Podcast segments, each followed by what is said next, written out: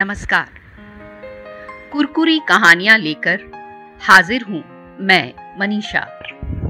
दोस्तों, दादी नानी की कहानियाँ सुनते हुए हम कब बचपन की दहलीज लांग गए, पता ही नहीं चला।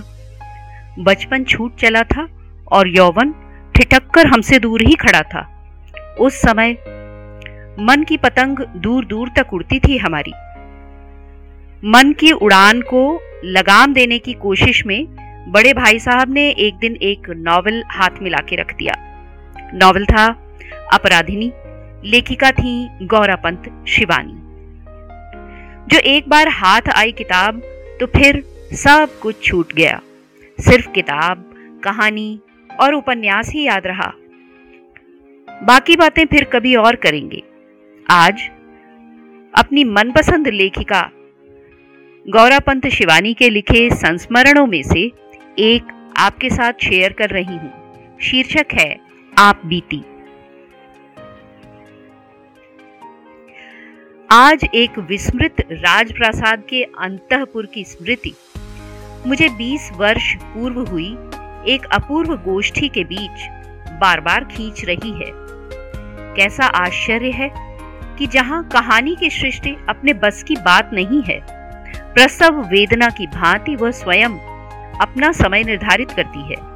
वहीं पर संस्मरणों की मंजूषा, कभी भी किसी उजड़े इत्र फरोश की कांच लगी रिक्त मंजूषा की भांति ढक्कन खोलते ही अपनी मादक, भ्रामक सुगंध से सूंघने वाले को भाव विभोर कर देती है। बुंदेलखंड की सुरम्य पृष्ठभूमि में कंकरीली छोटी मोटी उबड़ खाबड़ पहाड़ियों के बीच खड़ा ऐतिहासिक दुर्ग द्वार। छोटे मोटे जालीदार झरोकों से झांकती मृग नैनिया टेढ़े मेढ़े मारवाड़ी घाघरे की सी घुमावदार लोहे की सीढ़ियाँ और पीतल के चमकते कील जड़े ठेठ बुंदेलखंडी ऐसे लौह कपाट जिन्हें कभी औरंगज़ेब की निर्मम गोलाबारी भी हिला नहीं पाई थी। कई छोटे मोटे दालान, संगमरमर के बने तुलसी के चौरे पार कर किले की अंतपुर की विराट ड्योढ़ी के प्रांगण में पहुँचती हूँ मैं। बांका, जयपुरी लहरदार साफा और तंग जोधपुरी पर सफ़ेद बंद गले का शार्क स्किन का कोट पहने ड्योढ़ी अफसर बिरजन भैया अतिथियों की सूची बना रहे थे। आठ दस मालिने दक्ष हाथों से बड़े बड़े कनेर और लाल हरी पन्नी से सजाती बेले के गजरे गूंथ रही हैं। महल के कल्लू दर्जी को दम मारने की फुर्सत नहीं है। राजकन्या के नाटक के लिए विशेष पोशाक बनाने का सम्मान मिला है उसे। उधर राजकन्या के मुख्य कमरे की सज्जा का क्या ही कहना। शेर की चमड़ी से मड़े उनके पीतल के काठियावाड़ी हिंजड़े पर हल्की हल्की पेंगे लेती सोने के पानदान से गुलाब जल भीगे, सुवासित मघई पान गुलगुलाती, स्वयं महारानी साहिबा, रंगमंच बनवा रही हैं। क्या सौम्य आकृति है बा साहब की? और कैसा अनोखा रोबीला कंठ स्वर है। कान में झूल रहे हैं हीरे के नन्हे से झुमके। पाव में सोने की पायजेब हर पेंग के साथ साथ झलमला उठती है। शरीर कुछ भारी होने पर भी चाल में एक अलग तरह की गरिमा है। परंतु सबसे आकर्षक है उनकी स्नेह सिक्त मुस्कान। विशेष प्रकार से तीन बार झुककर उनको प्रणाम करने का कठोर नियम है। एक लंबे अरसे से बोर्डिंग में रहने के कारण सब रियासती अदब कायदे भूल जाती हूँ। पर जितनी बार उस तेजस्वी चेहरे से दृष्टि टकराती है, वे हंसकर पीठ थपथपा, स्वयं ही मूक क्षमादान दे देती हैं। किले में आज विशेष गोठ अर्थात गोष्ठी है। राज परिवार की राजकन्या और उनकी सखियाँ गोष्ठी में अपना नाटक प्रस्तुत कर रही हैं। लक्ष्मी का स्वागत। कई परिचारिकाएँ बारी बारी से सोने चांदी के गंगा जमनी गिलासों में सुवासित जल लाकर पात्रियों के सुकुमार कंठों को निरर्थक ही सिक्त कर रही हैं।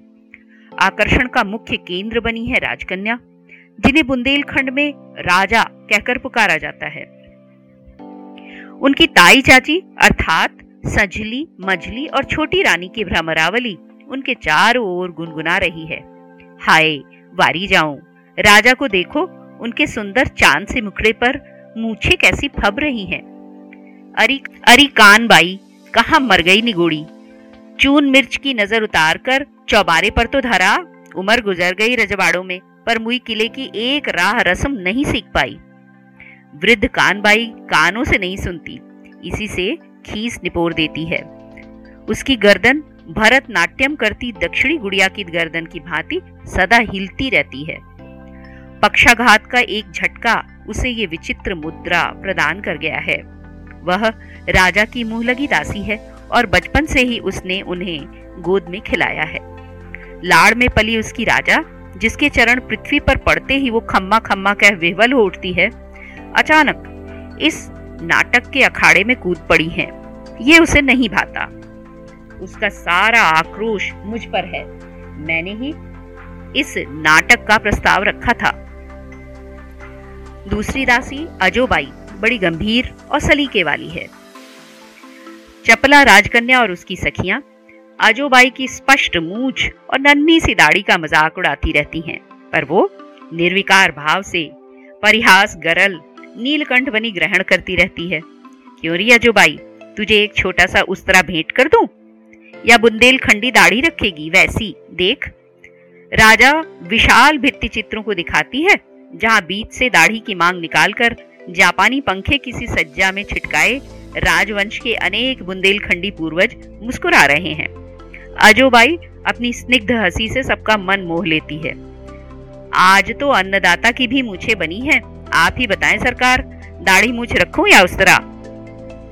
भाव बनाने वाली पेंसिल से बनी लकली मूछों की स्वामिनी 18 बरस की सुंदरी अन्नदाता, अपने मोती के से दांत दिखा के हंस देती है।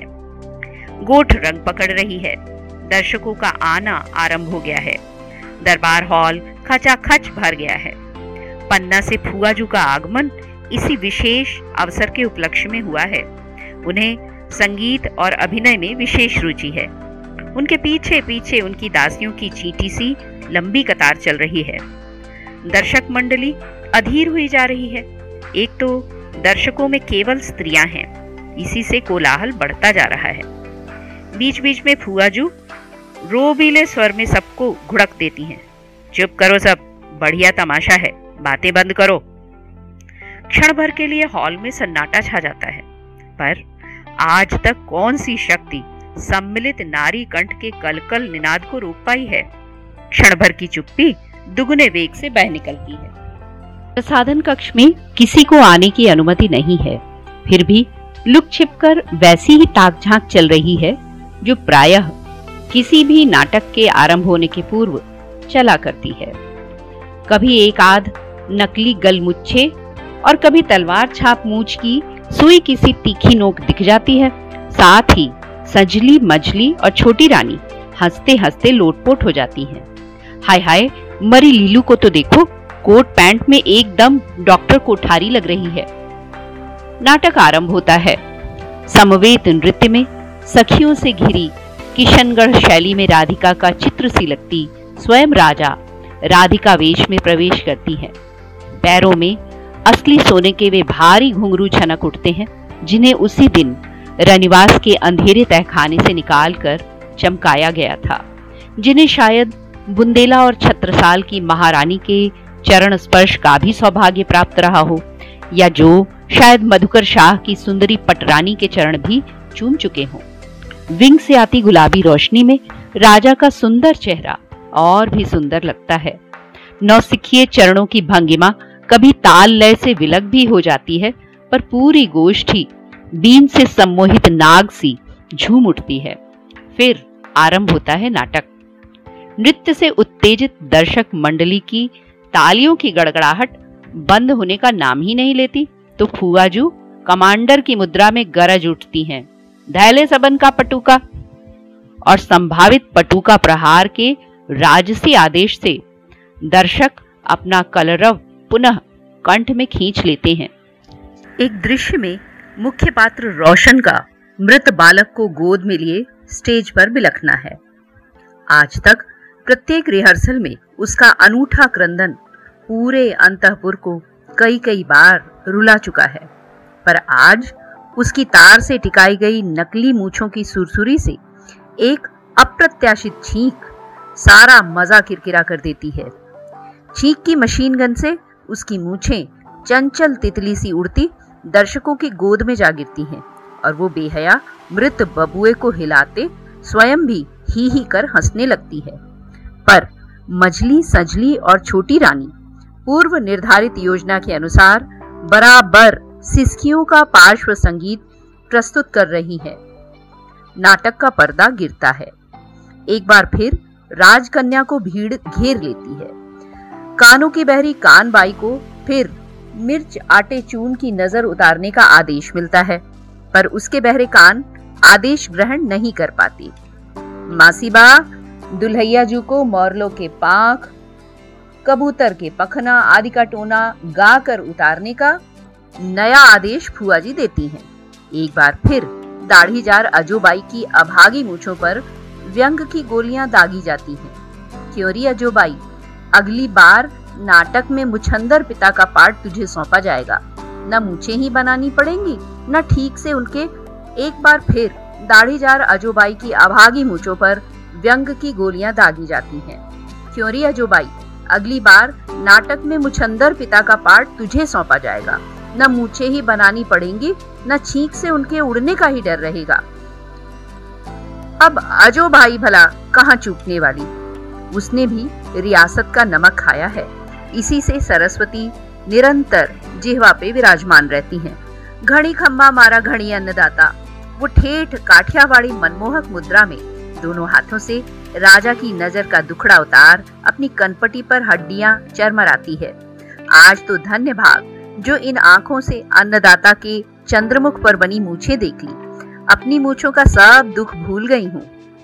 और 18 बरस की सुंदरी अन्नदाता अपनी धुंधली पड़ गई नकली मूछों की क्षीण रेखा के नीचे खिंच गए लजीली मुस्कान के इंद्रधनुष से उस अनूठे अंतपुर की अनूठी गोष्ठी को धन्य कर देती है। रियासतों के साथ साथ न जाने कितने ऐसे रसीले अंतपुरों का अस्तित्व विलीन हो गया है। रह गया है क्षुधित पाषाण के से घुंघरुओं की केवल माया मरीचिका आज के लिए बस इतना ही।